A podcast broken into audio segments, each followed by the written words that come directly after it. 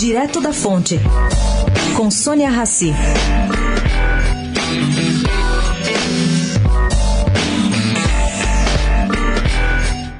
Petistas e aliados começaram uma gritaria na Câmara Paulistana por causa da remuneração de conselheiros que têm cargo também no Executivo, pago pelas estatais municipais. Bom, esquecem que muitos fizeram o mesmo com o agravante, em algumas ocasiões, estavam impedidos de indicar integrantes da prefeitura para conselhos entre 2009 e fevereiro de 2019. Por quê? Porque a legislação municipal impedia. Agora, ela acompanha a lei decretada pelo Congresso que libera, sim, a presença de pessoas do Executivo em estatais. Bom, da gestão Haddad, Vladimir Santana, adjunto do secretário Chico Macena, participou do conselho da SP Tours. Quando?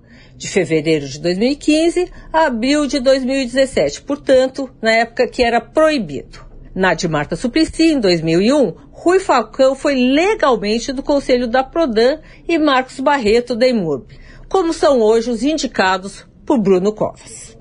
Sônia Raci, direto da fonte para a Rádio Eldorado.